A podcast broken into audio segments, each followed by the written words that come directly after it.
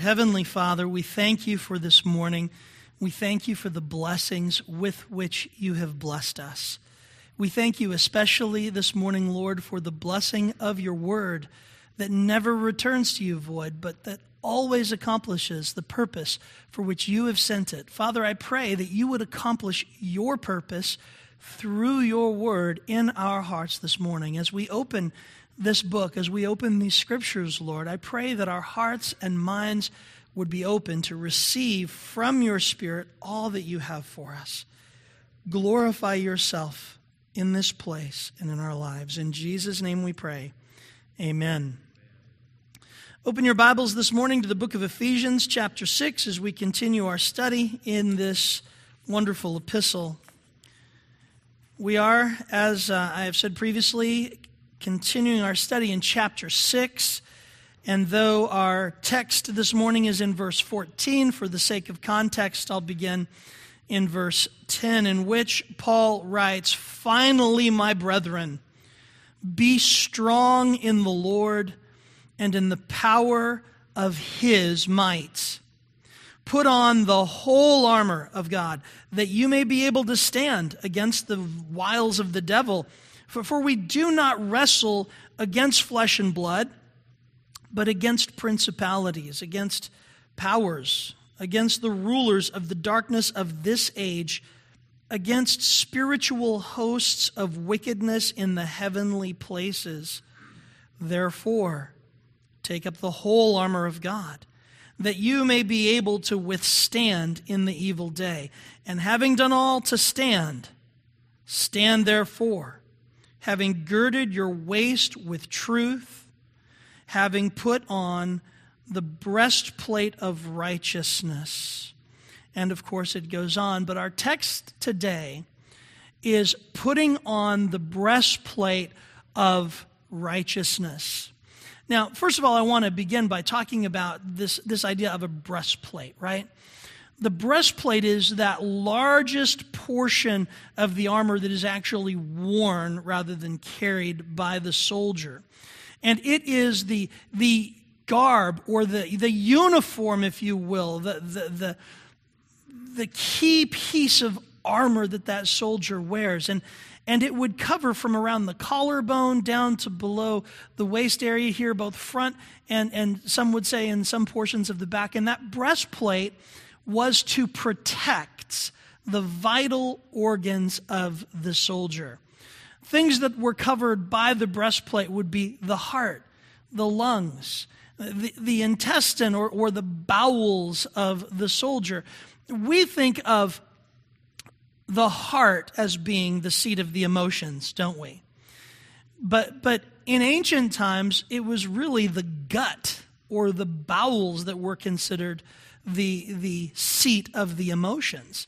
And in a lot of ways, I think physically we can identify with that, can't we? Because when you're, when you're stressed out, or when you're scared, or when you're upset, where do you feel that generally? In your stomach, right? Oh man, I got butterflies in my stomach. Why? Because I'm nervous. Oh well, my stomach is really upset. Why? Because well, because I'm angry, or because I'm frustrated, or because you know we say, yeah, I've just got this terrible feeling in the pit of my stomach, right? So we really do recognize that in many ways. The, the gut is the seat of the emotions. And so, this breastplate that we wear, this breastplate of righteousness, is intended to protect our emotions, to protect our hearts from the attacks of the enemy, and rest assured the enemy stands ready to attack. Now, what is the nature of the enemy's attack? Well, we've talked about the wiles of the devil. We've talked about the, the trickery and the cunning that he exercises as he tempts us, as he seeks out footholds that can then become strongholds. We've talked about the fiery darts of the enemy, and we'll be talking about those more, the attacks that he brings against us, and the way in which he attempts to deceive us. But one of the things we need to remember is that the enemy's favorite form of attack is through accusation, right? through condemnation. If you think about it, the devil is a dirty, low down, double crossing, no good, you know, et cetera, et cetera. Why? Well, what does he do? He, he, he first tempts us to sin and entices us to sin. And then, when we do sin, he condemns us for having sinned, doesn't he? So he's both the one who tempts you and the one who ridicules you once you have succumbed to that temptation. Turn with me, if you will, to Revelation chapter 12 briefly.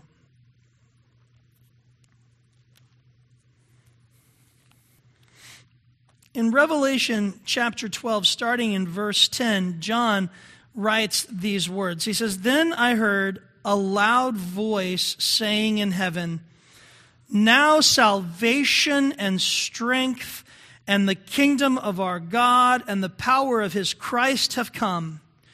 For the accuser of our brethren, who accused them before God day and night, has been cast down. And they overcame him by the blood of the Lamb and by the word of their testimony, and they did not love their lives to the death. Therefore rejoice, O heavens, and you who dwell in them.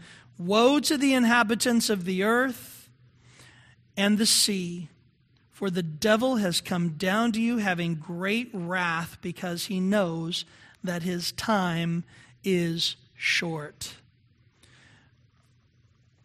The devil is the accuser of the brethren. He accused Job. If you look in the first chapters of the book of Job, I'm not going to ask you to turn there now, but Satan was there in the presence of God. And, and the Lord said to him, He says, Hey, what have you been up to? And he's like, Well, I've been going to and fro around on the earth, you know? And, and, and, the New Testament tells us also that the devil goes about like a roaring lion seeking whom he may devour. You know, roaring lions don't typically roar when they're hunting. They roar because they're marking their territory, right? So Satan is all about marking his territory. And if he happens to find you vulnerable within that territory, then he is going to do his utmost to devour you.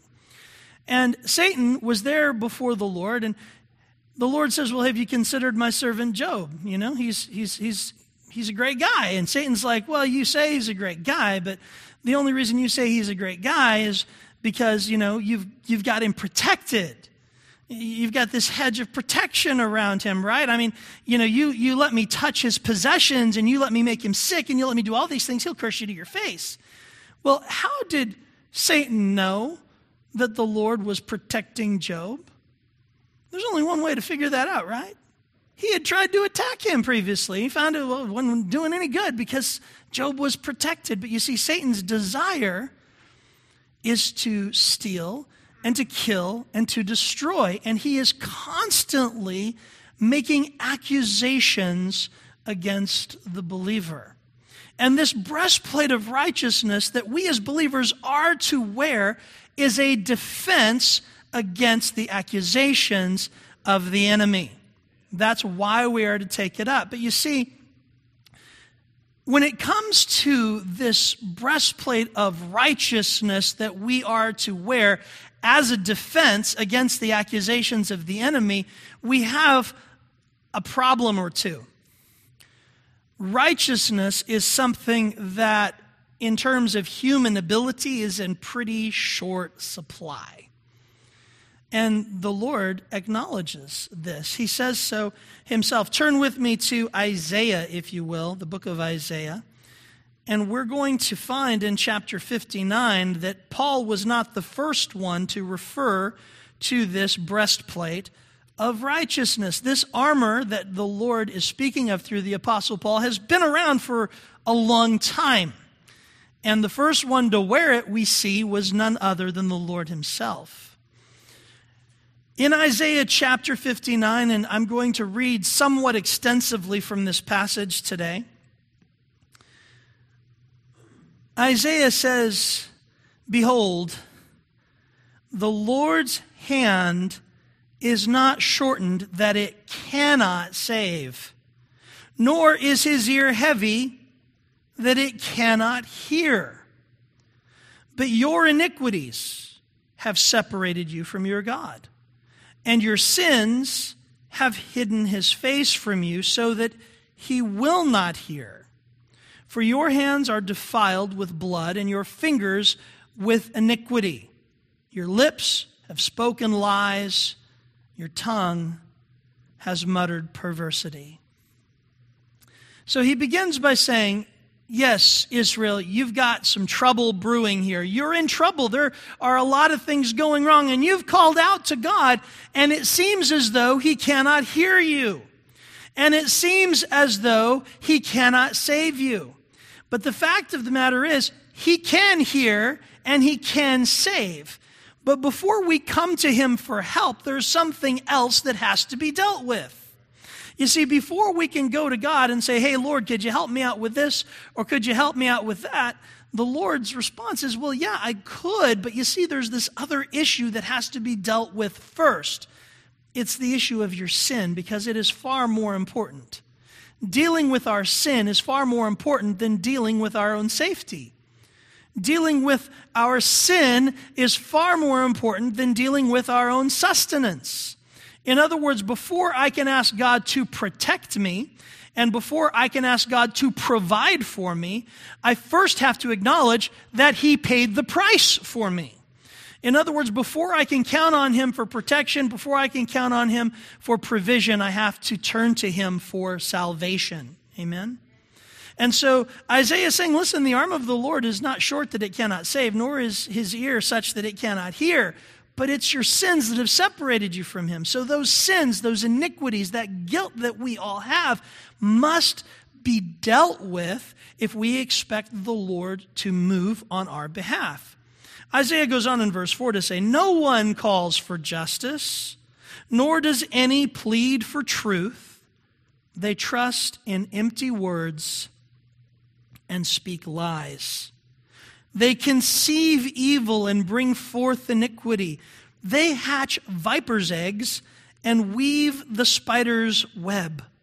He who eats of their eggs dies, and from that which is crushed, a viper breaks out. Their webs will not become garments nor will they cover themselves with their works. You see, we so often as human beings think that if we just do enough good, if we just act right enough, if we behave ourselves in an appropriate way, you see, so often we as believers even define righteousness by the things we don't do. Well, I don't do this and I don't do that and I don't watch those kind of movies and I don't go to these kind of places, so that must mean I'm righteous.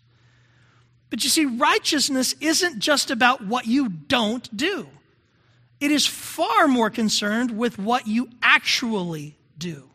What is it that the righteous would have done? They would have called for justice, they would have pleaded for truth. But instead, he says, no one's doing those things.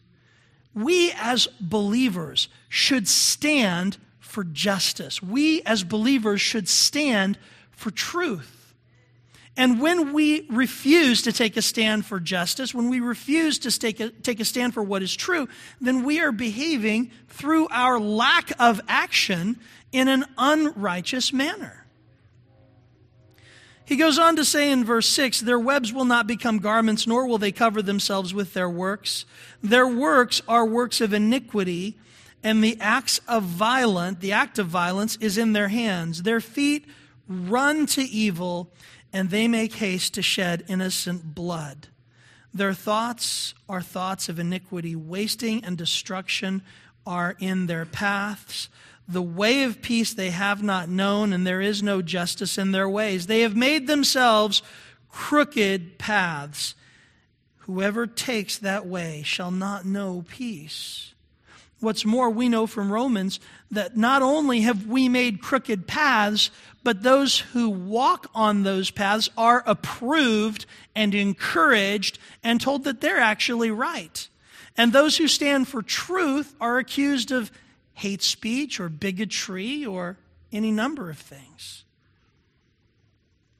Isaiah goes on in verse 9 to say, Therefore, justice is far from us nor does righteousness overtake us. We look for light, but there is darkness. For brightness, but we walk in blackness. We grope for the wall like the blind, and we grope as if we had no eyes. We stumble at noonday as at twilight. We are as dead men in desolate places. We all growl like bears and moan sadly like doves. We look for justice, but there is none, and for salvation, but it is far from us. For our transgressions are multiplied before you and our sins testify against us. For our transgressions are with us, and as for our iniquities, we know them. You see, I don't have to tell you about your sin, do I? I don't have to, to make a list of sinful behaviors and, and go through that list in the hopes that I will inadvertently touch on something that you've done, thought, or felt. See, I don't have to do that because you know what? You know what you have done wrong. You know the sin that dwells within your own heart. You know your own iniquity. And we are all guilty before God. The Bible tells us in Romans that there is none righteous, not even one. Isaiah goes on here in verse 13 and he says, In transgression and lying against the Lord and departing from our God. These are the iniquities that we are guilty of. Speaking oppression and revolt, conceiving and uttering from the heart words of falsehood. Is there anybody among us who has not done that? Conceiving in our heart and uttering falsehoods? You know, we, we have these convenient lies that we like to tell that get us out of difficult situations, right? Things that other people will certainly excuse. We call them little white lies. But they're dishonest and they're unrighteous. Justice, he says in verse 14, is turned back, and righteousness stands afar off. For the truth is fallen in the street, and equity cannot enter. So truth fails, and he who departs from evil makes himself a prey. He who departs from evil makes himself a prey. Those of you who were at the pastor's conference, um, a couple of you were there. Uh, there was one session that we were m- meeting in, and one of the speakers shared a story about when he was, you know, when he was uh, going to school, and and uh, maybe I'm remembering it from somewhere else. Wow, that's sad. I can't remember where I got this story from. I think it was from the conference. I can't even remember which pastor I heard tell this story. So this is a random story from a random person, but it really fits here, so I'm going to use it. Well, there's this guy, he was, he was working at a bus station when he was going through seminary. And, and he's working at this bus station over the night shift. And, and, and when he started working there, he, he realized that they, they had this, uh, maybe this was Kingdom Men. If so, you guys have heard this story. Yeah, maybe it was. I think this was Tony Evans. Wow. Not in my notes. Sorry. Um, anyway, he's working at this bus station, right? Guys, have you heard this story before? No, okay, good. All right. So he's working at this bus station, and, and they had this system in place where you'd come on and you'd work for a couple hours, and then you'd, you'd punch out for your break, right? Your 15 minute break. But instead of taking a 15 minute break, you'd go and you'd catch a couple hours of sleep.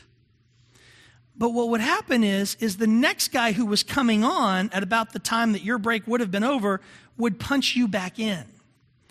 So there you would be getting paid while you were sleeping. And the thing is, everybody who was working that shift was part of this little arrangement that they had. Well, this guy, he came on to the job and found out what was going on, and he realized that that he could not do this as a believer. This was wrong. It was not righteous. And he thought, you know, I, I can't, this, it's stealing. So he refused to participate in this little, this little program that they had going on here. Well, time passed and he was ostracized by the other people in the group.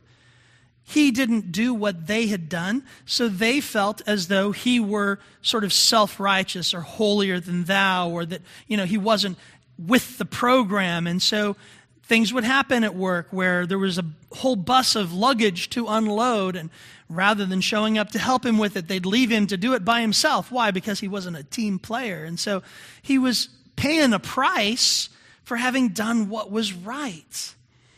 A couple months went by like this, and one day he gets called into the manager's office, and uh, he doesn't know what it's about, but you know he fears that maybe maybe he's in trouble in some way or shape or form, and and the manager says, "Listen, I want you to know that we are aware." Of the arrangement that the employees have on the night shift. And we are also aware of the fact that you have not participated in this little program that they have. So from now on, you're the manager of the night shift. Right? And so the Lord honored his effort to do what was right. But there was a period of time that he had to go through, okay? There was a period of time where he had to experience that oppression and that those attacks from his fellow workers. Because they had a plan. They had they had what they wanted to do. And when someone stands up for righteousness in a world that is filled with wickedness they are not going to be well received by those who are engaging in the wicked behavior. Amen? So isaiah says listen truth fails and and he who departs from evil makes himself a prey then the Lord saw it, and it displeased him that there was no justice.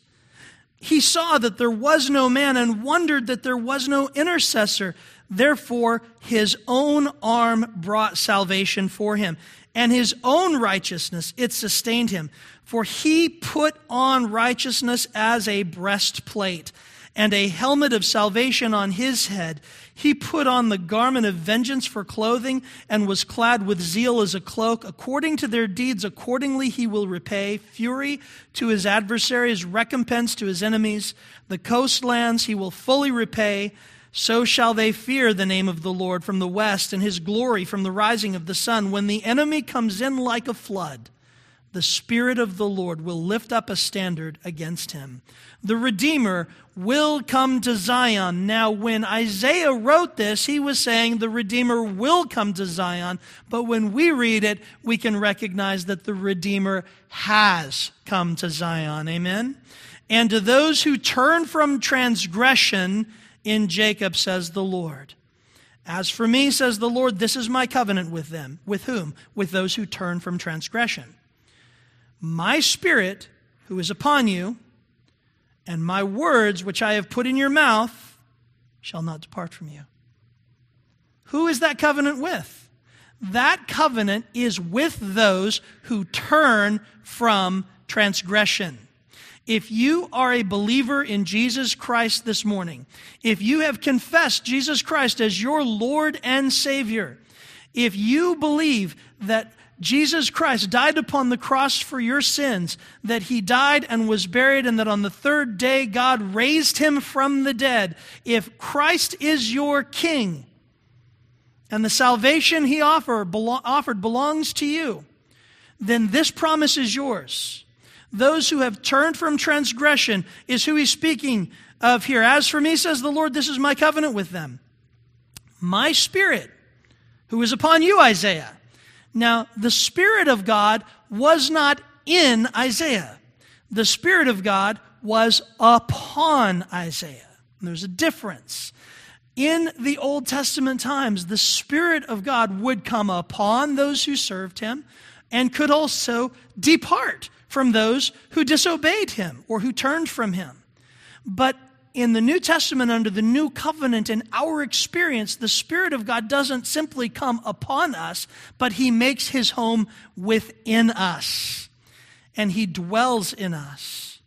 And so again, He says to Isaiah, As for me, says the Lord, this is my covenant with them, my Spirit who is upon you, Isaiah, and my words which I have put in your mouth shall not depart from your mouth, nor from the mouth of your descendants, nor from the mouth of your descendants' descendants, says the Lord, from this time and forevermore. Amen. His Spirit is not going to depart from us. His Word will not depart from us. We have a righteousness that is not our own, but was provided to us through Jesus Christ. Amen. You want to know more about this? I know I do. Turn with me to John chapter 5.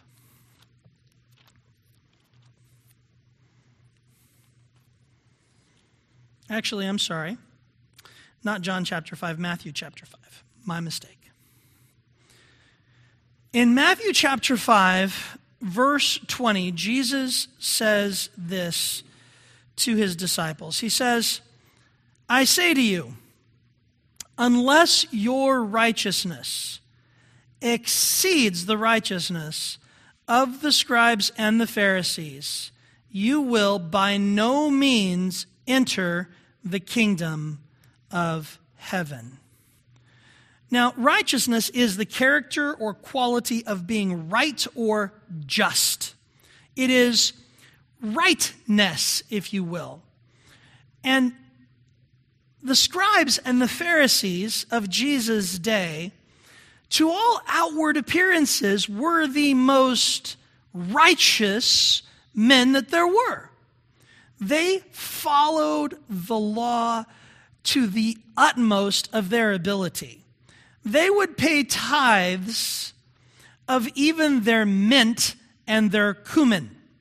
So as they've got their mint, right, the little box of mint, they're counting out the leaves. One, two, three, four, five, six, seven, eight, nine for me, one for God. One, two, three, four, right? I mean, they were meticulous in their observance of the law. And Jesus said that that wasn't good enough. He said that unless your righteousness exceeded the righteousness of the scribes and the Pharisees, that you would by no means enter into the kingdom of heaven. So, what he was talking about was not a literal legalistic observance of the details of the law, but what he was talking about was inherently obeying the spirit of the law, which was love, truth, and justice. He said to the Pharisees, Those things you should have done and not left the others undone. In other words, that external righteousness, that's good and all, that's nice, but it's an internal righteousness, an attitude of the heart that I want to see changed. Well, the disciples clearly must have been floored by this idea that their righteousness had to exceed the righteousness of the scribes and the Pharisees. And here's the deal there's only one way that that can happen. The only way that we can have a righteousness that exceeds the righteousness of the scribes and the Pharisees if, is if we have a righteousness that is not of ourselves. A righteousness that we did not appropriate through our own actions or behaviors, but rather a righteousness that is ours through faith in Jesus Christ.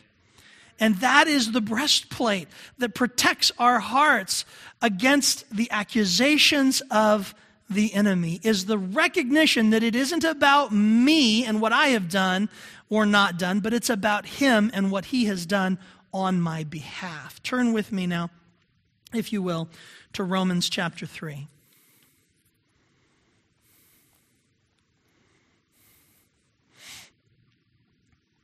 In Romans chapter 3, starting in verse 10, Paul writes, As it is written, there is none righteous, no, not one. There is none who understands. There is none who seeks after God. They have all turned aside. They have together become unprofitable. There is none who does good, no, not one. Their throat is an open tomb. With their tongues they have practiced deceit. The poison of asps is under their lips whose mouth is full of cursing and bitterness. Their, their feet are swift to shed blood. Destruction and misery are in their ways, and the way of peace they have not known. There is no fear of God before their eyes. Paul is, is quoting from the Old Testament, primarily from the book of Psalms, to give a description of what mankind has become like, of what the thoughts and intents of our hearts truly are. And he goes on in verse 19 to say, Now we know that whatever the law says, it says to those who are under the law, that every mouth may be stopped and all the world may become guilty before God. Therefore, by the deeds of the law, no flesh will be justified in his sight, for by the law is the knowledge of sin. You see, the Jewish people believed that they could be righteous if only they could perfectly keep the perfect law of God. And if anyone could perfectly keep the perfect law of God, then yes, they would be righteous. But there is no way for imperfect people to perfectly keep the perfect law of a perfect God. Why? Because they're imperfect. Because we are imperfect. Our best efforts are tainted by bad intentions, aren't they?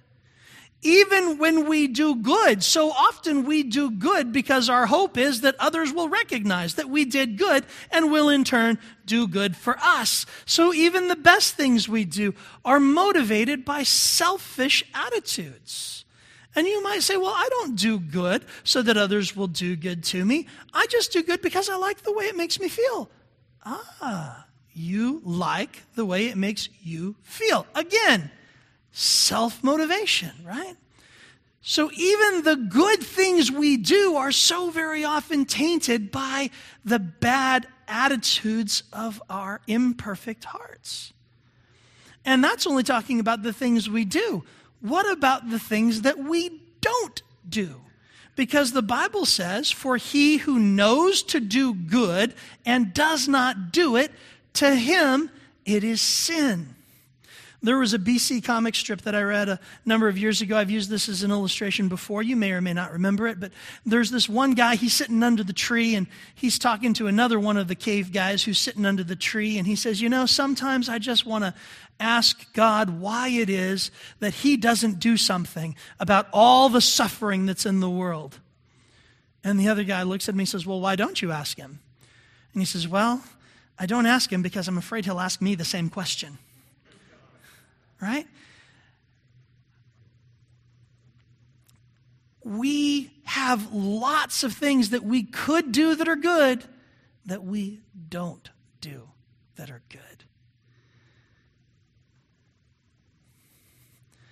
So we know that righteousness it doesn't come from fulfilling the law because we can't fulfill the law.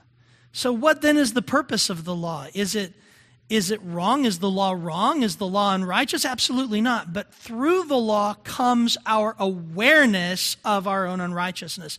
The law of God is a mirror within which we can see a true reflection of ourselves and in which we can recognize that we, in and of ourselves, do not measure up to the righteous requirements of a holy God. Romans chapter 3 verse 21 goes on to say, "But now the righteousness of God apart from the law is revealed, being witnessed by the law and the prophets, even the righteousness of God through faith in Jesus Christ, to all and on all who believe." The righteousness of God has been given to you and has come upon you who believe in Jesus Christ. And that belief is a breastplate that will protect our hearts and our emotions from the onslaught of the enemy's accusations. Even the righteousness of God, verse 22 says, through faith in Jesus Christ to all and on all who believe. For there is no difference, for all have sinned and fall short of the glory of God, being justified freely by his grace through the redemption that is in Christ Jesus, whom God set forth as a propitiation by his blood. In other words, his blood paid the price for my sin. Through faith to demonstrate his righteousness, because in forbearance God had passed over the sin that the sins that were previously committed to demonstrate at the present time his righteousness, that he might be just and the justifier of the one who has faith in Jesus. So, who is the one who has been justified by God? He who has faith in Jesus Christ. Chapter 1 of, or excuse me, verse 1 of chapter 4 says this What then shall we say? That Abraham our father was found according to the flesh? If Abraham was justified by works, he has something to boast about, but not before God. For what does the scripture say? Abraham believes God, and it was accounted to him for righteousness. Now, to him who works, the wages are not counted as grace, but as a debt. But to him who does not work, but believes on him who justifies the ungodly, his faith is accounted for righteousness, just as David also describes the blessedness of the man to whom God imputes righteousness apart from works. Blessed are those, David wrote, whose lawless deeds are forgiven and whose sins are covered. Blessed is the man to whom the Lord shall not impute sin. Amen? Abraham believed God, and that was accounted to him. That belief in God was accounted to him as righteousness. So when the enemy brings accusations against you, when the enemy condemns you, when the enemy tries to throw everything in the kitchen sink at your conscience and tell you what a horrible, rotten, dirty sinner you are, you can say, you know, you're absolutely right. But praise be to God, my sins have been forgiven because of the blood of Jesus Christ that was shed for me. Amen? That is the breastplate of righteousness. A righteousness that is not ours earned through works, but a righteousness that is imputed to us because of the shed blood of Jesus Christ. Turn with me as we close this morning to Second Corinthians. Second Corinthians. Trying to decide where I want to start. Chapter 5.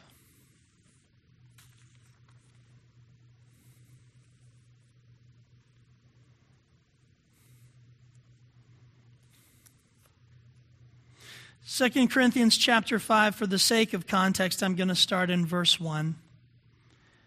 Paul writes, For we know that if our earthly house, this tent, right, this body, right, if it is destroyed, well, we have a building from God, a house not made with hands, eternal in the heavens.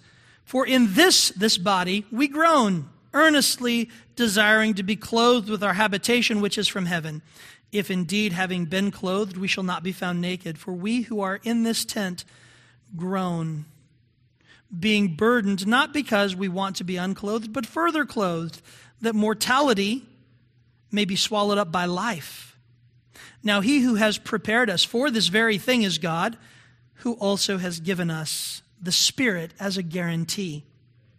So we are always confident, knowing that while we are at home in the body, we are absent from the Lord. For we walk by faith not by sight. We are confident, yes, well pleased, rather to be absent from the body and to be present with the Lord. Therefore, we make it our aim, whether present or absent, to be well pleasing to Him. So, does this idea of a substitutionary righteousness, does this idea that, that my righteousness is not because of my works, but because of faith in Christ. That my righteousness is not dependent upon my obedience to the law, but rather is dependent upon Christ's perfect obedience to the law and his sacrificial death for me. Does that faith exclude my walking in a manner that is worthy of the calling with which I've been called? Does it mean that I can just praise the Lord and then do whatever I want? Well, Adrian Rogers put it this way. He said, People say that if I'm saved by grace, then does that mean that I can just profess faith in Jesus Christ and then go sin as much as I want to? And he says, Well, in a manner of speaking, yes, it does. Because as a believer who is saved by grace in Jesus Christ, I already sin more than I want to. Because if I'm truly born again, I don't want to sin. And so Paul is basically saying the same thing. He says, Listen, I make it my aim it is the goal of my life to be pleasing to be well pleasing to Him. So while my righteousness is not dependent upon my behavior, my behavior is subject to the Lordship of Jesus Christ, not because I want to earn my salvation, but rather because I want to be well pleasing to the one who saved me. For we must all, verse 10 says, appear before the judgment seat of Christ that each one may receive the things done in the body according to what he has done, whether good or bad. Knowing, therefore, the terror of the Lord, we persuade men, but we are well known to God, and I also trust are well known in your conscience. For we do not commend ourselves again to you, but give you opportunity to boast on our behalf, that you may have an answer for those who boast in appearance and not in heart. For if we are beside ourselves, it is for God or if we are sound of mind, it is for you. For the love of Christ compels us, because we judge thus, that if one died for all, then all died. And he died for all, that those who live should live no longer for themselves, but for him who died for them and rose again. So, as believers, we recognize that it is no longer our lives that we live, but it is his life that is being lived through us. Amen? Therefore, he says, from now on we regard no one according to the flesh, even though we have known Christ according to the flesh, yet now we know him, thus no longer. Therefore, if anyone is in Christ, he is a new creation. Old things have passed away. Behold, all things have become new. Now that is good news. Amen? Old things have passed away. That person you used to be, you are not bound to be any longer. Those things that that old person did when Satan throws them in your face, you can say, you know what, I hear you, but that guy's dead. he, he doesn't live here anymore, right? So, who lives here now? The Spirit of God lives here now. And that is that breastplate of righteousness in which we are protected from the attacks of the enemy. Therefore, again, verse 17, if anyone is in Christ, he is a new creation. Old things have passed away. Behold, all things have become new. Now, all things are of God. He who has reconciled us to himself through Jesus Christ and has given us the ministry of reconciliation. That is, that God was in Christ Jesus reconciling the world to himself. What we read in Isaiah 59, that's what God was doing. He came down wearing the breastplate of righteousness, wearing the helmet of salvation, clothed with, with zeal and fire and passion for the Lord. And he accomplished the work of God that we might be reconciled to him. God was in Christ reconciling the world to himself, not imputing their trespasses to them. And he is committed to us, that is, to you and I, the word of reconciliation. Now then, we are ambassadors for Christ, as though God were pleading through us. We implore you, I'm begging you, he says, on Christ's behalf, be reconciled to God. Make peace with God because God has made a way for you to be at peace through him through the blood of Jesus Christ. God didn't send Christ to condemn you for your sins. He sent Christ to pay the price for your sins so that you would no longer be condemned.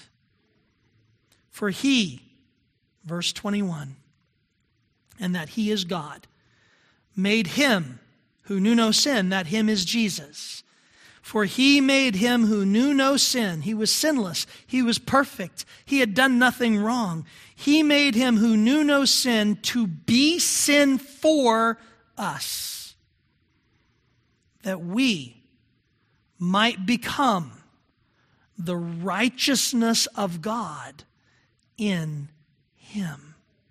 You want to know how to put on the breastplate of righteousness? It is right there in 2 Corinthians chapter 5 verses 20 and 21. I'm going to read it again. Now then, we are ambassadors for Christ, as though God were pleading through us. We implore you on Christ's behalf, be reconciled to God, for he made him who knew no sin to be sin for us, that we might become the righteousness of God in him. When the accuser of the brethren hurls his accusations at you, let them bounce right off that breastplate of the righteousness of Christ because those accusations no longer have a place in your heart. There is therefore, the Bible tells us now, no condemnation for those who are in Christ Jesus. Were you guilty? Yes. Were you sinful? Absolutely. Were you righteous? Absolutely not. And the blood of Jesus Christ was shed to pay the price for all of that. And through faith in him, we have been made the righteousness of God. So when those accusations come against you, you can say to Satan, you know what? The price has already been paid. Back off. Amen? And by believing that, we take up the full armor of God are clad in the breastplate of righteousness and are ready not to defend ourselves, but to take the fight to the enemy because there is no weapon that he has formed against us that will prosper. Amen. Glory be to God. Heavenly Father, we praise your name. We thank you, Lord God, for the righteousness of God in Jesus Christ that has been given to us by faith in your Son. Lord, we are unrighteous, unholy, unloving, unjust, dishonest, unrighteous. Lord, there is so much wrong with us. But you loved us anyway. When you saw that there was no one who stood for truth, that there was no one who stood for justice, that there was no one who did what was right, it grieved your spirit, and so you sent your son to take care of it. Lord, you have delivered to us reconciliation with yourself through the shed blood of your Son, Jesus Christ, in whom we stand, like Paul, with confidence. Confidence not in ourselves, but confidence in the finished work of Jesus Christ upon the cross. Thank you for the righteousness that you have imputed to us. Thank you for making him who knew no sin to be sin for us, that we might become the righteousness of God in Christ Jesus our Lord. Our faith is in him, our trust is in him, never in ourselves, but always in you, Lord. Make us the people that you have called us to be, that we might glorify your name and that we might be ambassadors of Christ unto this world that needs him just as desperately as we did. Thank you, Lord, for your mercy and grace. Thank you for making us righteous in your sight. In Jesus' name we pray. Amen.